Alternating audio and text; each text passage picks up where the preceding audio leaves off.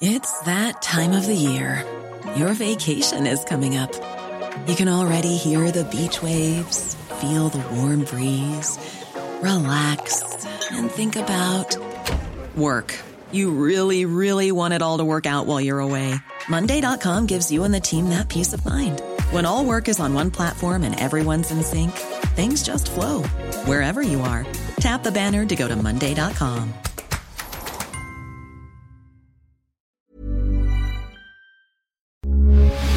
Radio, con la H que sí suena y ahora también se escucha.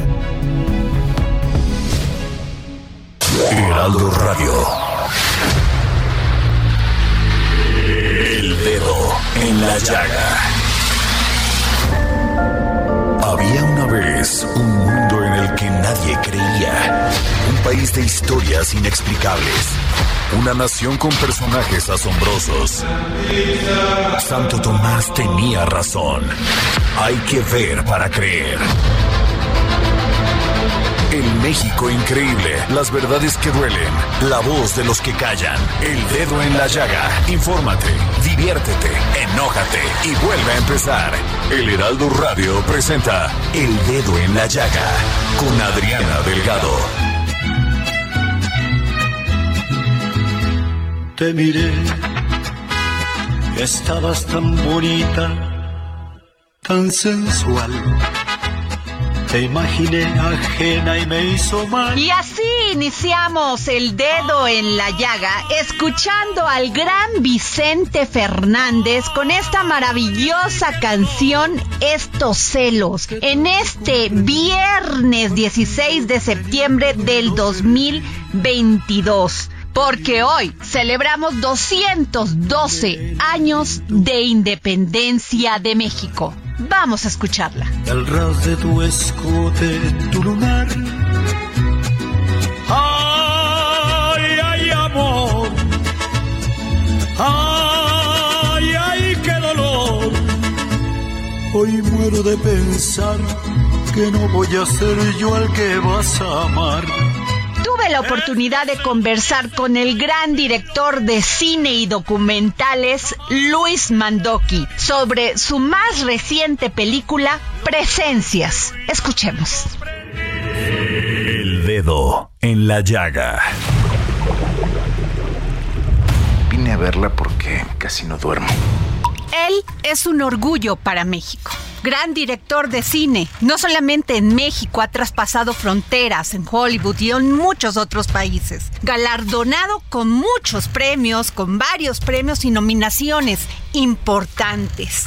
Debutó en 1976 con el largometraje Silent Music. ¿Y qué les puedo decir después de 10 años? De no presentar un largometraje, regresa con Presencias, que se estrenó el 7 de septiembre en la plataforma de VIX. Tengo en la línea al gran director Luis Mandoki. ¿Cómo estás, Luis? Hola Adriana, ¿cómo estás? Con mucho gusto de platicar aquí contigo. Pues después de 10 años que extrañamos el trabajo de Luis Mandoki, regresa con este film de presencias. Así es.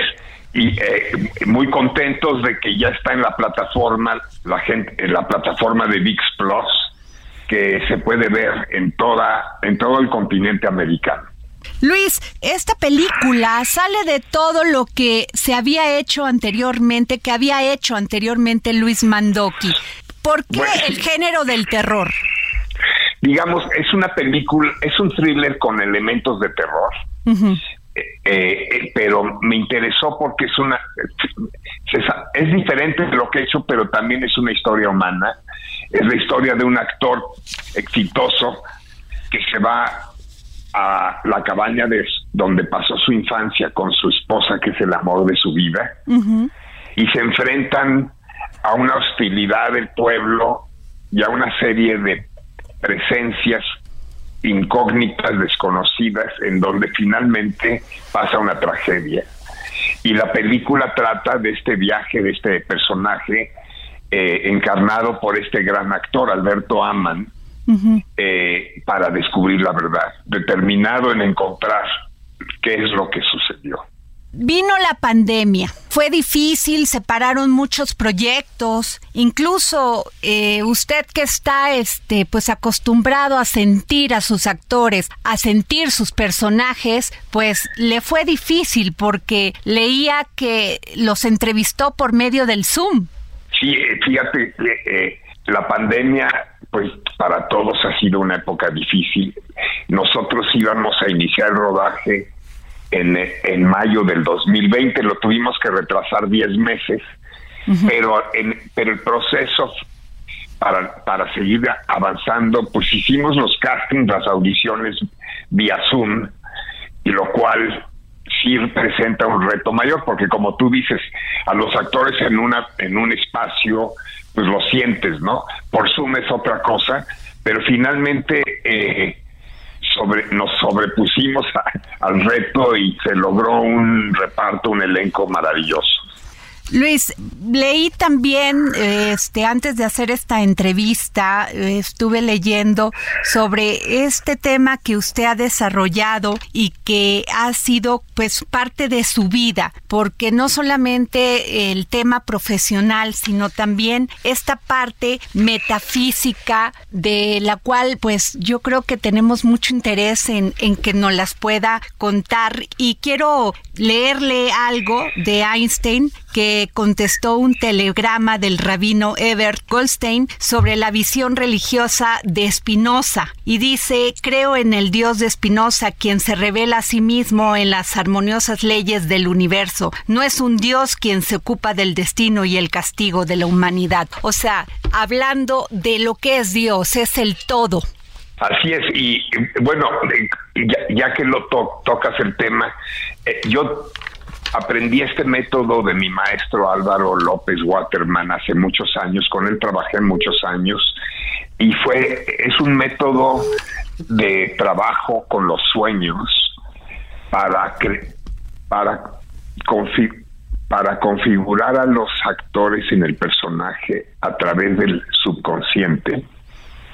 Eh, realmente es un trabajo que lleva al actor a eh, quitar barreras y límites, porque finalmente de lo que tú estás hablando, lo metafísico es que podemos creer en Dios o en otras o no, pero finalmente eh, algunos le llaman intuición, algunos le llaman el ser interior, otros le llaman el sabio interno, pero hay una parte en nosotros que sabe todo. De allí vienen eh, cuando podemos ver cosas que van a pasar en el futuro, de allí viene, ¿no? De esa parte sabia de nosotros. Y esa parte sabia de nosotros también conoce a los personajes de un guion. Y en esta película trabajé con ese método con todo mi elenco, lo cual fue muy maravilloso y los actores todos estaban muy eh, abiertos y muy entusiasmados con el proceso y le entraron con todo, ¿no? Luis Mandoki, usted dijo que el terror es metafísico. ¿Nos podría explicar más de esto? Bueno, eh, me refiero a que hay fuerzas que no que, que no son palpables, ¿no? que no son físicas, por lo tanto van más allá de la física y, y, que finalmente eh, pues las podemos muchas eh, de allí surge el miedo no el miedo a, es, a lo desconocido. Y en este y en esta historia en esta película nuestro personaje se enfrenta precisamente a eso no a presencias que se aparecen más allá de lo físico aunque, aunque el personaje en ciertos momentos lo vive como físico. Gracias. Y, pero, pero además dependemos de que muchos filósofos como Platón, Aristóteles, Spinoza, fueron grandes metafísicos. Yo creo que nos falta muchísimo de entender de lo que representa la metafísica en nuestras vidas. Sí, bueno, eh, y, y más en esta época donde vivimos solo lo palpable, pero hay un mundo más allá de lo concreto, ¿no? Claro. Y creo que de eso estamos platicando. Claro. Eh, Luis Mandoki, eh, eh, sobre esto, ¿qué ha representado para Luis Mandoki? ¿Por qué dejó de, de, generar largo, largometrajes durante 10 años? Bueno, a veces, no sé, y lo que estuve haciendo fue desarrollando guiones. y tengo varios guiones en casi listos para, para firmar. Y a veces lleva tiempo, eh, cada director tiene sus ritmos, pero estoy, pero espero que en esta época de mi vida, yo siento que estoy empezando, que todo lo que he hecho hasta ahorita ha sido aprendizaje y de ahora para adelante ya no nos vamos a tardar para hacer la siguiente película. Luis Mandoki, ¿cómo ve usted el cine en estos momentos, el cine mexicano? No, yo creo que se están haciendo grandes trabajos en el cine mexicano eh, y, tanto lo que se difunde en México como lo que se difunde en el extranjero. Ah, el hecho es de que en los últimos años mexicanos, varios mexicanos han, han ganado Óscares tanto en la dirección como en la fotografía, etcétera.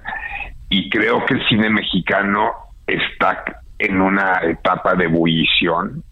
Creo que hay mucho talento joven y hay que apoyarlo. Ahora, eh, Luis Mandoki, se dice fácil hacer una película, pero no solamente es la inversión, sino todas las personas que se ocupan en ella. Le dan trabajo a más de 200 personas, que eso también es importante, que es la industria fílmica. Así es. Eh, sí, digamos que, y, y, eso es parte del trabajo de un director, ¿no? Saber, uno, escoger a tu equipo, porque ahora sí que como director dependes de tener un buen fotógrafo, un buen sonidista, buenos actores, etcétera.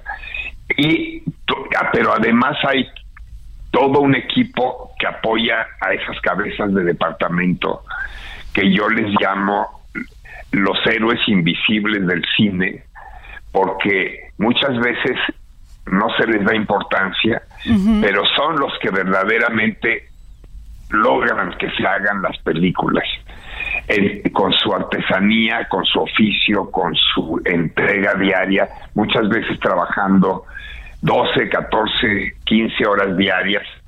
Por eso el cine es tan maravilloso, porque, eh, porque está sujeto a la entrega de cada persona que participa en ese proceso de creación de una película. Luis Mandoki, estoy hablando con el gran director Luis Mandoki. Los jóvenes en estos momentos están acostumbrados a la rapidez del todo, la tecnología, la innovación. La profundidad con la que usted habla sobre hacer un guion, sobre llevar un proyecto a buen final, pues no es fácil. ¿Qué les diría usted a estos jóvenes que piensan que se van a hacer famosos con su primer film, con su primer cortometraje? ¿Qué les diría? Bueno, lo primero es que no hay una buena película sin un buen guion. Entonces hay que darle mucha importancia al guion. Y luego eh, se necesita muchísimo rigor. Eh, muchas veces nos conformamos con el primer resultado que sale. Y eso no hace las grandes películas. Entonces es, es importante eh, aprender, ver mucho cine, conocer bien la técnica y rodearse de un gran equipo y tener ese rigor de exigencia ante cada momento, cada shot, cada etapa de una película. Luis, eh, usted ha vivido México, lo ha sentido, lo ha plasmado en sus documentales. ¿Qué le sigue diciendo en México con su cámara? No, pues para mí, yo amo México. México es parte de mi vida eh, México está lleno de, riqueza humana, de riqueza ancestral, de riqueza cultural, de, recursos naturales. Necesitamos amar a México, cuidar a México. Y por último, don Luis, este de las películas, de todas estas películas que usted ha realizado, ¿cuál es la que le ha dejado ese sentimiento de lo hice bien, crecí en esta película? Yo sé que todos los proyectos, pero alguna en especial que esa pasión, ese, eso que se siente en el estómago, esa emoción. Pues mira, es como si me preguntaras de todos mis hijos a cuál es mi favorito. lo sé, lo sé. Pero sí te puedo decir que, porque a cada película le dedico lo mismo. Eh, y hay unas que de pronto sí se te queda algo más que a otras, pero por ejemplo, una película que para mí fue muy especial fue eh, eh, Voces Inocentes, que fue esta historia de un niño durante la guerra civil eh, en, El Salvador. Y Gaby, una, una de mis primeras películas, Gaby, una historia verdadera que, que Antier fue su cumpleaños, ella ya, ya falleció, pero eh, Google le dedicó un homenaje a ella porque fue una de las primeras luchadoras por los derechos de, de las personas con discapacidades. a esas dos películas les tengo mucho cariño. Pues yo le agradezco. pero obviamente, obviamente al recién nacido que es Presencias, eh, le tengo muchísimo cariño. Invito a todo tu auditorio a que la busque en VIX Plus. Y, y por último, don Luis, yo sé que usted tiene una agenda muy llena, pero ¿qué fue trabajar con Yalix Aparicio? Fíjate que a Yalitza la conocí porque visitaba a Alfonso Cuarón cuando estaba filmando Roma. La conocí en el set trabajando eh, y me sorprendía mucho su talento. Eh, ya en el set, luego platicamos varias veces, le, le, dije que un día de estos la iba a buscar con un guion. Eh, y finalmente cuando tuve el guion de presencias le llamé. Ella leyó el guion al día siguiente me llamó y me dijo, ya lo vi de una sola sentada, me encantó. Además, me gustó mucho el personaje porque es muy diferente a lo que hice en Roma. Le dije, pero no es un, no es la protagonista de la película. Me dijo, no, mejor porque así, y quiero hacer algo diferente de lo que hice en Roma. Y le dije, pero quiero que me des dos semanas de ensayos. Me dijo, claro que sí. Trabajé muy bien con ella. Es una gente con una apertura a aprender, a conocer nuevas cosas y la verdad es que fue muy fácil dirigirla. Pues muchas gracias, don Luis Mandoki. Gracias por tomarnos la llamada para el dedo en la llaga. Le estoy muy agradecida. Gracias a ti y un saludo a, toda, a todo el auditorio tuyo. Muchas gracias.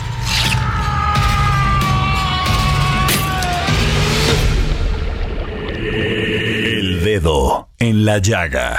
Y como todos los viernes, el gran historiador Ignacio Anaya hoy nos presenta sus cápsulas del pasado y nos habla las imágenes de Miguel Hidalgo. Cápsulas del pasado con el historiador Ignacio Anaya. Hola Adriana, hola amigos del dedo en la llaga, soy Ignacio Anaya y esta es mi cápsula del pasado. En esta cápsula les contaré sobre uno de los personajes más famosos de nuestra historia, Miguel Hidalgo. Pero no sobre su vida, pues de eso hay mucho, sino de su imagen dentro de la memoria de las y los mexicanos, y un poco de la historia de cómo se fue conformando esta imagen. Es decir, cuál es la primera imagen que nos viene a la mente al momento de pensar en Miguel Hidalgo. Comencemos. Como muchos sabrán, Miguel Hidalgo es conocido como una de las grandes figuras de la historia de México considerado como el padre de la independencia. Y a pesar de todo esto, no se sabe a ciencia cierta cómo era su aspecto. Todos nos lo imaginamos como este señor de pelo canoso, algo largo, portando una sotana negra y con una edad de entre 50 y 60 años. No importa el medio, siempre aparece así sea en pinturas, murales, libros, programas de televisión e incluso en representaciones teatrales. Sin embargo, a diferencia de otros personajes del mismo periodo, Miguel Hidalgo nunca se retrató en vida. La primera ilustración de la que se tiene registro apareció en 1823. En el texto, calendario histórico y pronóstico político por el pensador mexicano para el año bisiesto de 1824, de José Joaquín Fernández de Lizardi. En dicha imagen se va Miguel Hidalgo portando un uniforme militar característico de la época y con una bandera con el escudo nacional de la cual se lee la palabra libertad. Si alguien la viera, no pensaría que se trata de Miguel Hidalgo. Posteriormente comenzaron a surgir más imágenes, principalmente en litografías a lo largo de los primeros 10 años del México independiente. En 1826 apareció en el periódico Iris otra ilustración que según decía mostrar lo más parecido posible al personaje. En 1828, el litógrafo italiano Claudio Linati realizó una versión romantizada de Hidalgo portando un sombrero de plumas, un sable, una cruz en la mano y con traje de la época, en pose de protagonista. En 1831, Antonio Serrano hizo un retrato de Miguel Hidalgo con rasgos ya muy parecidos a los que aparecerían posteriormente. A mediados del siglo XIX, el intelectual conservador Lucas Alamán publicó su obra Historia de México. Ahí describe a Miguel Hidalgo de la siguiente manera de mediana estatura, cargado de espaldas, de color moreno y ojos verdes vivos, la cabeza algo caída sobre el pecho, bastante cano y calvo, como que pasaba ya de 60 años, poco alineado en su traje, no usaba otro que el que usaban entonces los curas de pueblos pequeños. Alamán conoció a Hidalgo en 1810, cuando ambos estuvieron presentes en una tertulia en Guanajuato. La descripción de Alamán, así como la pintura de Serrano, pudieron haber servido de inspiración para posteriores retratos del cura, aunque cada una contaba con la propia imaginación del pintor y con la visión de Hidalgo que ideológicamente se quería mostrar, fuera el militar, el sacerdote, el libertador, etc. De estas pinturas, una de las más famosas fue la de Joaquín Ramírez en 1865, la cual serviría como imagen podríamos decir oficial, de Miguel Hidalgo, o al menos la adoptada por los gobiernos posteriores, hasta la actualidad. Como se podrá ver, el padre de la patria tiene un aspecto cambiante y que se adecua a como quiera ser representado por el pintor y recibido por la sociedad. Espero que les haya gustado este episodio y recuerden escucharnos también en Spotify. Muchas gracias y hasta la próxima.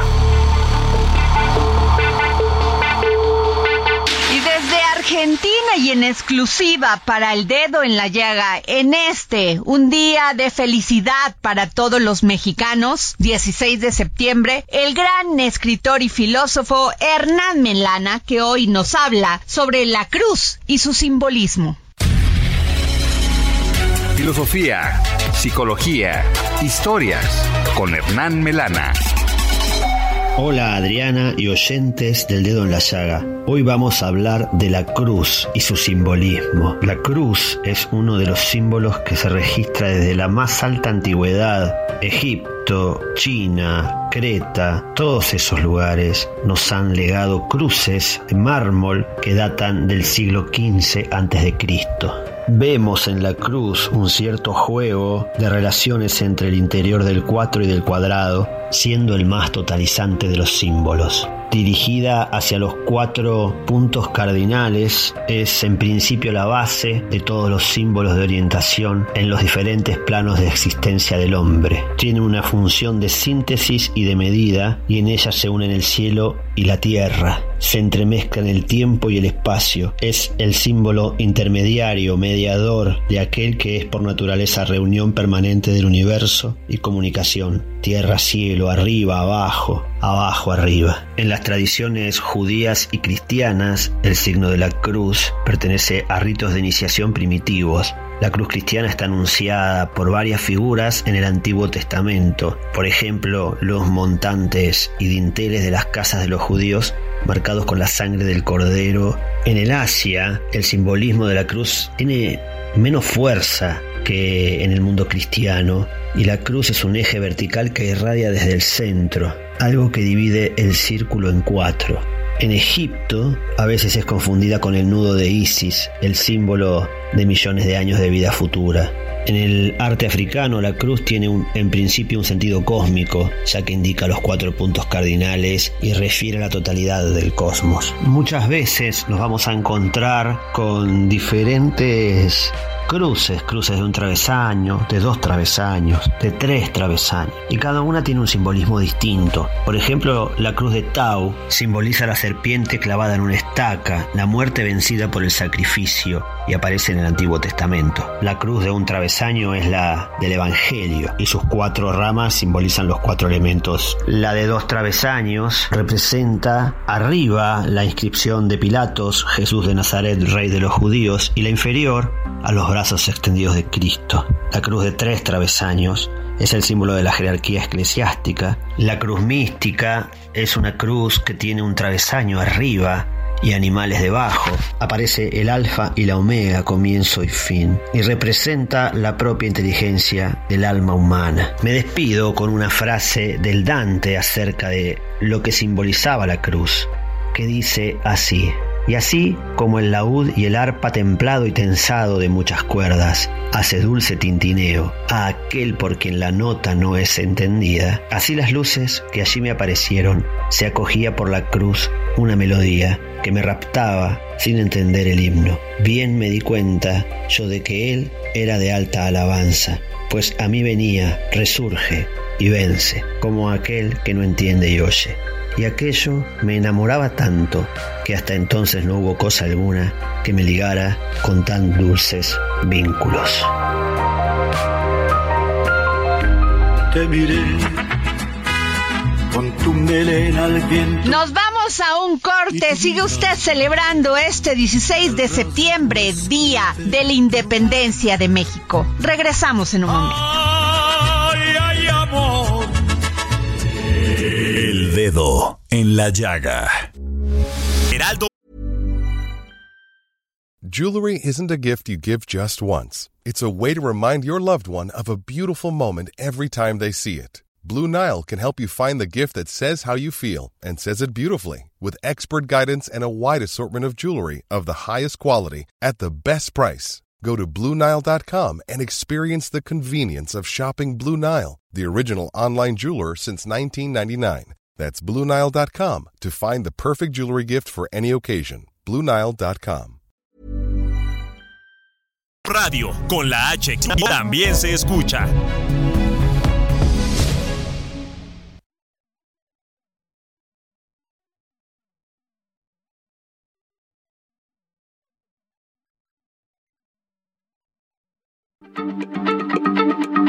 Heraldo Radio, la H se lee, se comparte, se ve y ahora también se escucha.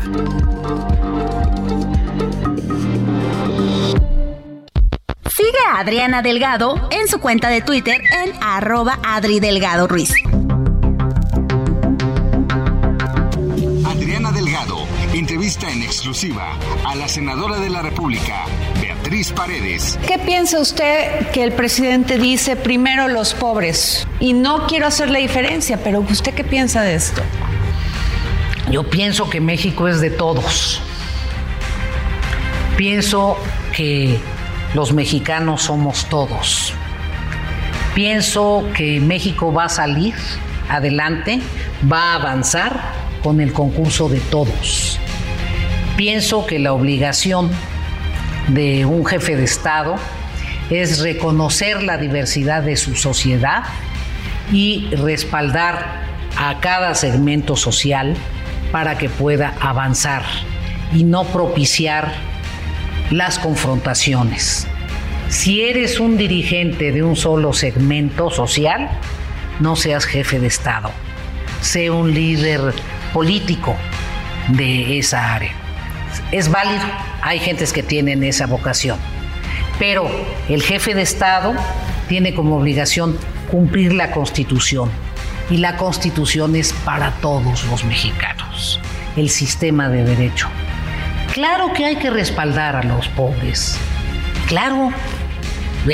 Bueno, me lo dices a mí que he sido dirigente de la organización campesina de los campesinos pobres más importante del país. Desde luego, el- hay que hacerlo para que dejen de ser pobres, para que puedan incorporarse al trabajo, para que sean autónomos. Este viernes, por única ocasión, 11 de la noche, El Dedo en la Llaga, Heraldo Televisión. Y no se pierda el día de hoy la entrevista que le realicé a esta gran mexicana, gran política, Beatriz Paredes, en punto de las 11 de la noche por el Heraldo Televisión. La relación de México y Japón es histórica, de grandes aconteceres. Hoy nos los cuenta Carlos Almada, gran escritor y ex embajador de México en Japón, y su nuevo libro, Un samurái en la revolución. El dedo en la llaga. hablar de Carlos Almada no solamente es hablar de el gran ser humano, el gran político, el gran embajador de México, ex embajador de México en Japón y también el gran escritor. Y tengo en mis manos un libro maravilloso, se llama Un samurái en la Revolución Mexicana. Muy buenas tardes, Carlos Almada. Muy, muy buenas tardes. Eh, eres eh, excesivamente generosa con tu amigo. No, al contrario, quien te conoce sabe lo que digo, Carlos, además de un hombre de letras. Muchas gracias. Pues eh, estoy empezando en esto. había hecho algunos trabajos académicos, algunos sobre el tema de las relaciones bilaterales, pero un trabajo histórico de esta naturaleza, pues realmente es mi primer, mi primer esfuerzo. Además, bueno, de este gran personaje, Horiguchi Kumainchi, que además fue embajador del Japón en México entre 1910 y 1913 y que presentó las credenciales al presidente Porfirio Díaz. ¿Nos puedes hablar más de esto y de tu libro? Eh, claro que sí. Él, él fue eh, representante de Japón, entonces no se utilizaba el término eh, embajador en sentido técnico, digamos. él estuvo a cargo de la legación de Japón con los presidentes Porfirio Díaz, León de la Barra, eh, Francisco y Madero y el inicio después del golpe de Estado del 18 de febrero de, 1913 con eh, Victoriano Huerta. Eh, Horiguchi era un diplomático de carrera que tiene un origen samurái modesto, pero realmente samurái, su padre lo era hasta que desapareció esta clase eh, después de la eh, restauración eh, Meiji. Y en 1913 protegió a la familia del presidente Madero a partir del 9 de febrero, cuando se dio el primer golpe de Estado en la capital, que fue una época terrible en la que hubo varios eh, miles de muertos, se habla de cinco mil, principalmente civiles, y la familia del presidente Madero, sus padres, su esposa y sus hermanas estaban realmente amenazadas de eh, caer asesinados.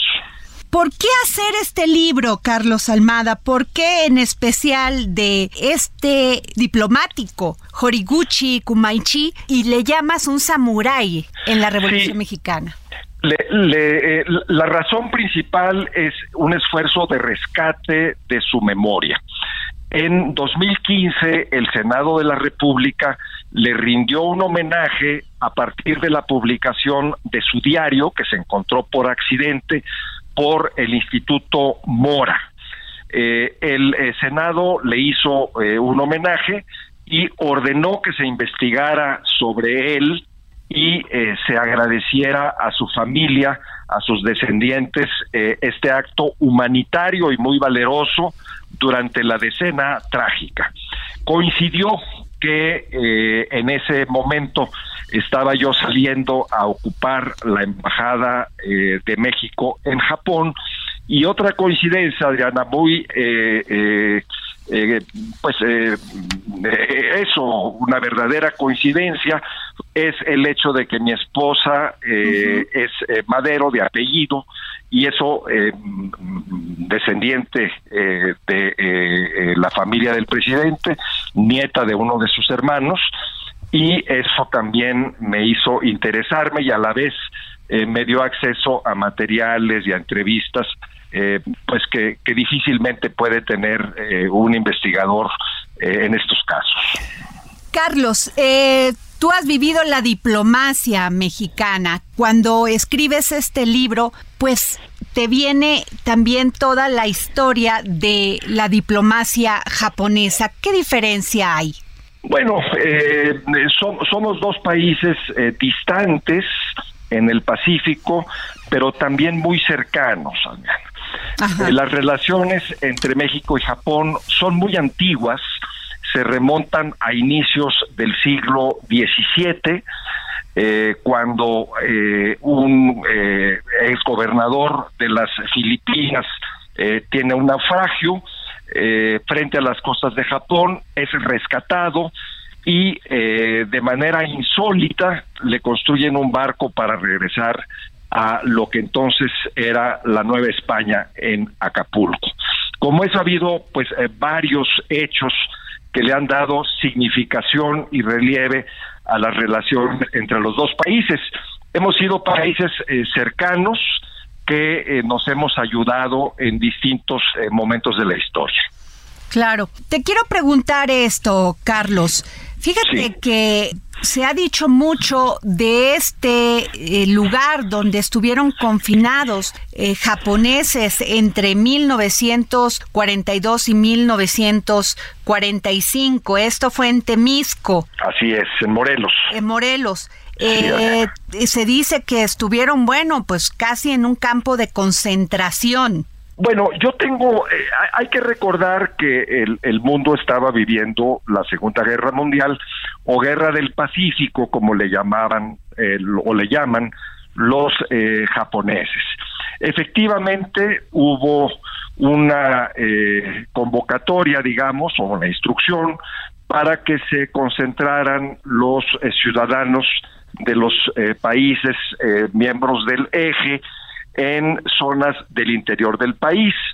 Yo la noticia que tengo es que el, gobierno mexicano se portó eh, bien eh, con los japoneses, que no hubo eh, campos parecidos a los que había en Estados Unidos y que los japoneses estuvieron tranquilos, dadas las circunstancias, en ese, en ese lugar.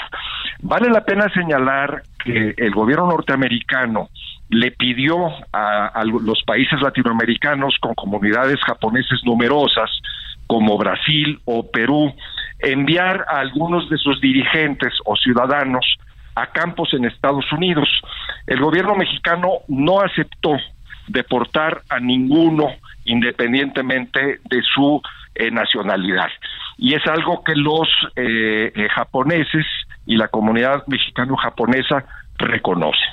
Claro, pues sin duda sí fue un tema que, que traspasó fronteras, Carlos, pero con este libro tan maravilloso que nos haces llegar, un samurái en la Revolución Mexicana, sin duda, pues los mexicanos conoceremos más de, de este personaje que es impresionante, porque no solamente estuvo aquí en México, sino en Brasil, en Argentina. Así es. Eh, él fue ministro de Japón en, en, Brasil, en España y finalmente en eh, Rumania. Eh, fue padre de un gran poeta japonés que estuvo en México también y que es pues casi un Octavio Paz o un pues un gran poeta, un hombre de cultura muy conocido, Daigaku, eh, su hijo que también estuvo en eh, México. Es una eh, familia muy destacada. el gobierno mexicano le dio, la, le concedió el Águila Azteca en 1933. El periódico El Universal publicó su diario en 1934 y él y su segunda esposa de nacionalidad belga vinieron a México en el 35, donde se encontraron con la señora Sara Pérez de Madero y algunas otras personas que ellos salvaron o conocieron durante su estancia en México en eh, los terribles días de la decena trágica. Pues sin duda alguna, Carlos, sumamente interesante. Eh, ¿Tienes algún audiolibro? Porque tú sabes que los jóvenes ahora, muchos eh, con la tecnología a la mano, pues buscan también esa posibilidad de escuchar estos maravillosos trabajos como el tuyo. Eh, eres, eres muy, muy amable, muy, muy generosa, sobradamente generosa en tus comentarios. la respuesta es que habrá un audiolibro eh, eh, Random House está trabajando en eso. Pues a todos aquellos que ya está en librerías, ¿verdad, Carlos? Está, está en librería, sí. Y se puede pues- pedir también por Amazon o algunos otros mecanismos eh, de ese tipo. Muchas gracias, Carlos Almada, gran escritor, ex embajador, embajador de México en Japón. Gracias por tomarnos la llamada para el dedo en la llaga. Te, te mando un saludo muy, muy cariñoso y te agradezco muchísimo que me pongas en contacto con tu espléndido auditorio. Gracias, Carlos. Un abrazo. El dedo en la llaga. Libros, libros, libros con Exxon a la milla. Recuerden que todos aquellos que me sigan y me manden un tweet se van a llevar este libro maravilloso de Super Hot de Kate Russo. Libros, libros, libros. Con Exxon a la milla. Gracias, querida Adriana. Audiencia del dedo en la llaga. Hoy les vengo a recomendar la novela Superhost, publicada en español por ADN Alianza de Novelas de la escritora norteamericana Kate Russo. ¿Puedes llegar a estar perdido en el lugar que mejor conoces? ¿Ustedes qué opinan? Bennett Drizzle es un artista, un pintor, antiguo nominado al premio Turner y estrella en declive. A los 55 años su esposa lo ha abandonado. Hace dos años que no vende ningún cuadro y su galería quiere dejar de representarlo porque su obra tendrá más valor en sentido retrospectivo, es decir, cuando haya muerto. Así que con una casa grande en un barrio del oeste de Londres y sin ingresos, no le queda más remedio que mudarse al estudio que tiene en el jardín trasero y alquilar la casa a través de una popular plataforma de alquileres vacacionales, el Airbed. De pronto a Bennett todo se le pone cuesta arriba. Se siente un intruso en su propia casa. Su hija Mía se ha marchado a estudiar bellas artes y cualquier posible relación se acaba antes de empezar. Todo eso cambia cuando tres huéspedes distintas, Alicia, una estadounidense solitaria, Emma, la artista torturada, y Kirste, una divorciada que se atreve a ser un poco optimista, sacan a relucir partes de sí mismo que creía haber perdido hacía tiempo. Cálida, ingeniosa y del todo compasiva, Superhost es un retrato cautivador de la mediana edad y de sus relaciones y lo que verdaderamente implica que se te presente una segunda oportunidad en la vida. Queridos radioescuchas del dedo en la llaga, es sin duda un antídoto perfecto en esta época en la que la esperanza a veces trastabillea nuestro destino. Para todos ustedes, una lectura impresionante, una lectura viva, una lectura que te hormiguea las manos después de terminarla. Y un ejemplar, un ejemplar para ustedes, para la primera persona que escriba al Twitter de Adri Delgado Ruiz. Muchas gracias, Adriana. Nos saludamos en la próxima y por supuesto, cuídense mucho. Y todos los viernes, quien más sabe de comer y beber bien es sin duda Miriam Lira de Gastrolab. Y hoy nos trae sin duda algo delicioso que se sirve en las mesas del 16 de septiembre, los dulces mexicanos. Vamos con ella. GastroLab. Historia, recetas, materia prima y un sinfín de cosas que a todos nos interesan. Hola, ¿qué tal Adri? Amigos del dedo en la llaga, feliz puente de fiestas patrias. Espero que ayer se hayan consentido con un buen pozole, tostadas de tinga o ya de perdida un pambazo. Especialidades de las que ya hemos platicado en este espacio y que sin duda año con año nos hacen muy felices. Pero de postre, hoy vamos a platicar de los dulces típicos mexicanos, cuya historia se remonta a la época prehispánica. Se dice que los niños de esa época comían las hormigas nenecuascat, también conocidas como hormigas mieleras, ya que éstas se alimentaban de puro néctar y pues resultaban muy apetitosas para los más pequeños. Se dice que así nació nuestro gusto por lo dulce. Para la época colonial, en los mercados ambulantes se comenzaron a comercializar ingredientes como el amaranto, la miel de maguey y el piloncillo. Pero fue con la incorporación a la dieta mexicana de la caña de azúcar por parte de los españoles que se comenzaron a mezclar técnicas y sabores que dieron como resultado algunos de los dulces que hoy disfrutamos en todas las celebraciones típicas. En dicha época, los estados de Querétaro, Puebla, Morelia y el Estado de México, principalmente en la ciudad de Toluca, se hicieron famosos a nivel nacional por sus dulces y de ahí nacieron los alfeñiques, los alfajores, las aleluyas y las tostaditas de Santa Clara. Entre los más famosos están las alegrías, las pepitorias, las obleas, las palanquetas de cacahuate, los dulces de calabaza, las cocadas, los higos, los dulces de alfeñique, los camotes, los merengues, los muéganos, las ollitas de tamarindo, macarrones, mazapanes y buñuelos. Las alegrías, pese a ser conocidas en todo México, resaltan en el estado de Morelos como el principal productor, mientras que las palanquetas son de Jalisco, las glorias de Nuevo León, los muéganos y camotes de Puebla, el ate de Michoacán, la cajeta de Guanajuato y los dulces cristalizados de la Ciudad de México. Uno de los dulces más representativos son justamente las alegrías, ya que están elaborados a base de semillas de amaranto que se dan desde tiempos prehispánicos en todo México. Además de formar parte de la dieta de los indígenas, quienes la usaban como moneda de cambio y con fines ceremoniales, ya que realizaban figuras de amaranto con ellas y con miel para ofrecerlas a los dioses.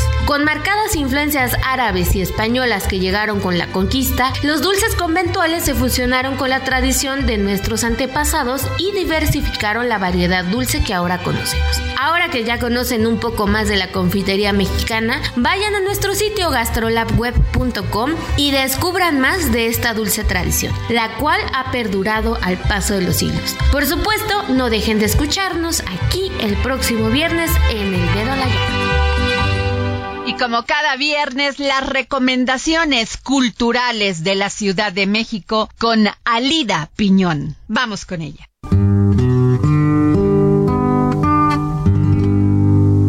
Hola ¿qué tal? Para este fin de semana de estas fiestas patrias y de descanso les quiero proponer tres recomendaciones muy a la mexicana. La primera es para hoy, para que al terminar el recalentado se lancen al castillo de Chapultepec para ver al Ballet Folclórico de México, que por cierto a lo largo de este año ha celebrado su 70 aniversario. Van a presentar el programa Celebrando a México, conformado por vistosas coreografías como Azteca, una reconstrucción de antiguas danzas rituales, Guerrero, que representa la gran riqueza cultural de la región en tres fascinantes danzas, La Revolución, un ballet dedicado a las valientes mujeres y su importante papel en la Revolución Mexicana. La charreada, que exalta una de las tradiciones más arraigadas de México, Fiesta entre Cotalpan, funciona entre la música y danza jarocha, y La vida es un juego, exquisita alegoría a la vida en forma de juegos infantiles y juguetes mexicanos. Las obras que conforman esta celebración son sin duda un colorido y alegre recorrido por los diversos rincones de la República Mexicana, que, con su música y danza, deleitará los sentidos de cada uno de los asistentes. Y para comprender la importancia de esta compañía para la escena nacional, les cuento algunos números que son inigualables en el terreno de lanza en México. Está conformado por tres compañías, una dedicada a territorio nacional, otra a las giras internacionales y la suplente. Al año ofrecen 260 funciones, 140 de ellas son en el Palacio de Bellas Artes y el resto en provincia y en el extranjero, en países como Dubái, Italia, Alemania, Estados Unidos y Japón. Cuenta con un repertorio de alrededor de 80 coreografías y el impacto que tienen fuera del país es de tal magnitud que con meses de anticipación se venden las localidades en recintos tan importantes como el Madison Square Garden. Los boletos para este espectáculo que inicia a las 19 horas están a la venta en taquillas del castillo. La siguiente recomendación es Tápame con tu rebozo, fiesta tradición. Es una expo-venta que se realiza con el objetivo de promover la actividad artesanal del país, contribuir a su reactivación económica mediante el fomento al comercio ético y ofrecer al público la oportunidad de acercarse al arte popular mexicano directamente de la mano de sus creadores. Participan en esta celebración más de 50 grupos artesanales representantes de los pueblos indígenas Tzotzil, Amuzgo, Miche, Nahua, Otomí, Zapoteco, Mazateco, Purépecha, Mestizo y por primera vez la comunidad afromexicana. Esta feria artesanal fue organizada por primera vez en el año 2002 como parte de los festejos por la independencia de México y a partir de entonces se han presentado alrededor de mil portadores y portadoras de la tradición textil del país con quienes se han entretejido conocimientos, técnicas e iconografías multiculturales. Los visitantes disfrutarán de la riqueza cultural de artistas tradicionales provenientes de estados como Hidalgo,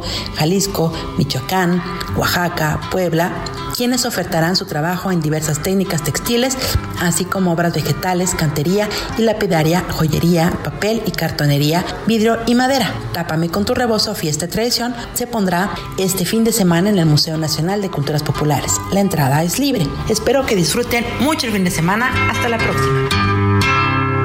Y nos vamos con el gran crítico de cine y entretenimiento Gonzalo Lira, hoy nos trae una entrevista exclusiva con Kate del Castillo por la serie Armas de Mujer.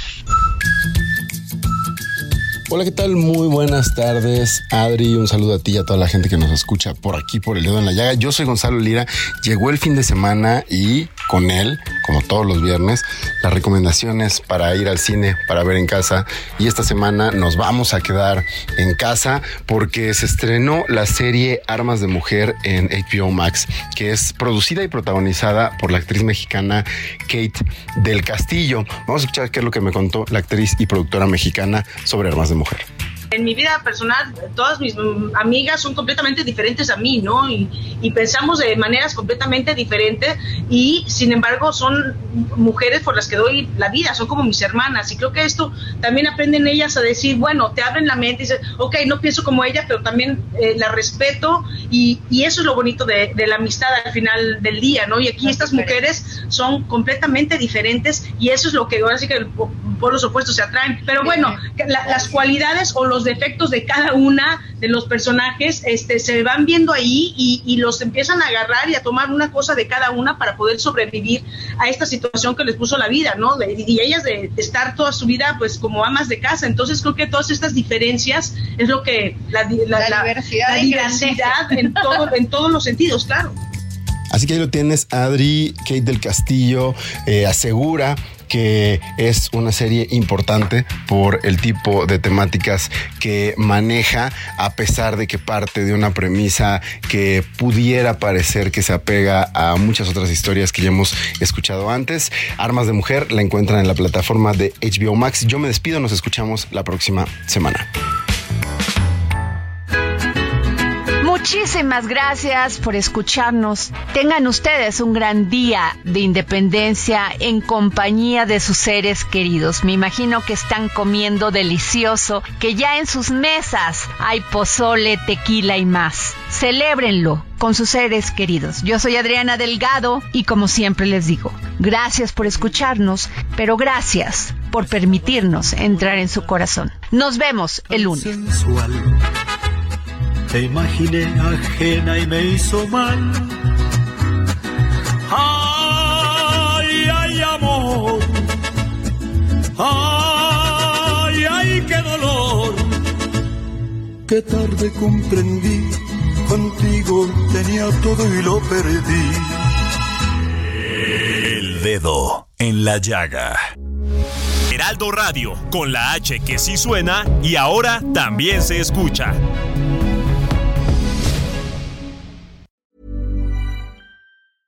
Hey, it's Danny Pellegrino from Everything Iconic. Ready to upgrade your style game without blowing your budget? Check out Quince. They've got all the good stuff shirts and polos, activewear, and fine leather goods, all at 50 to 80% less than other high end brands. And the best part? They're all about safe, ethical, and responsible manufacturing. Get that luxury vibe without the luxury price tag. Hit up quince.com slash upgrade for free shipping and 365 day returns on your next order. That's quince.com slash upgrade.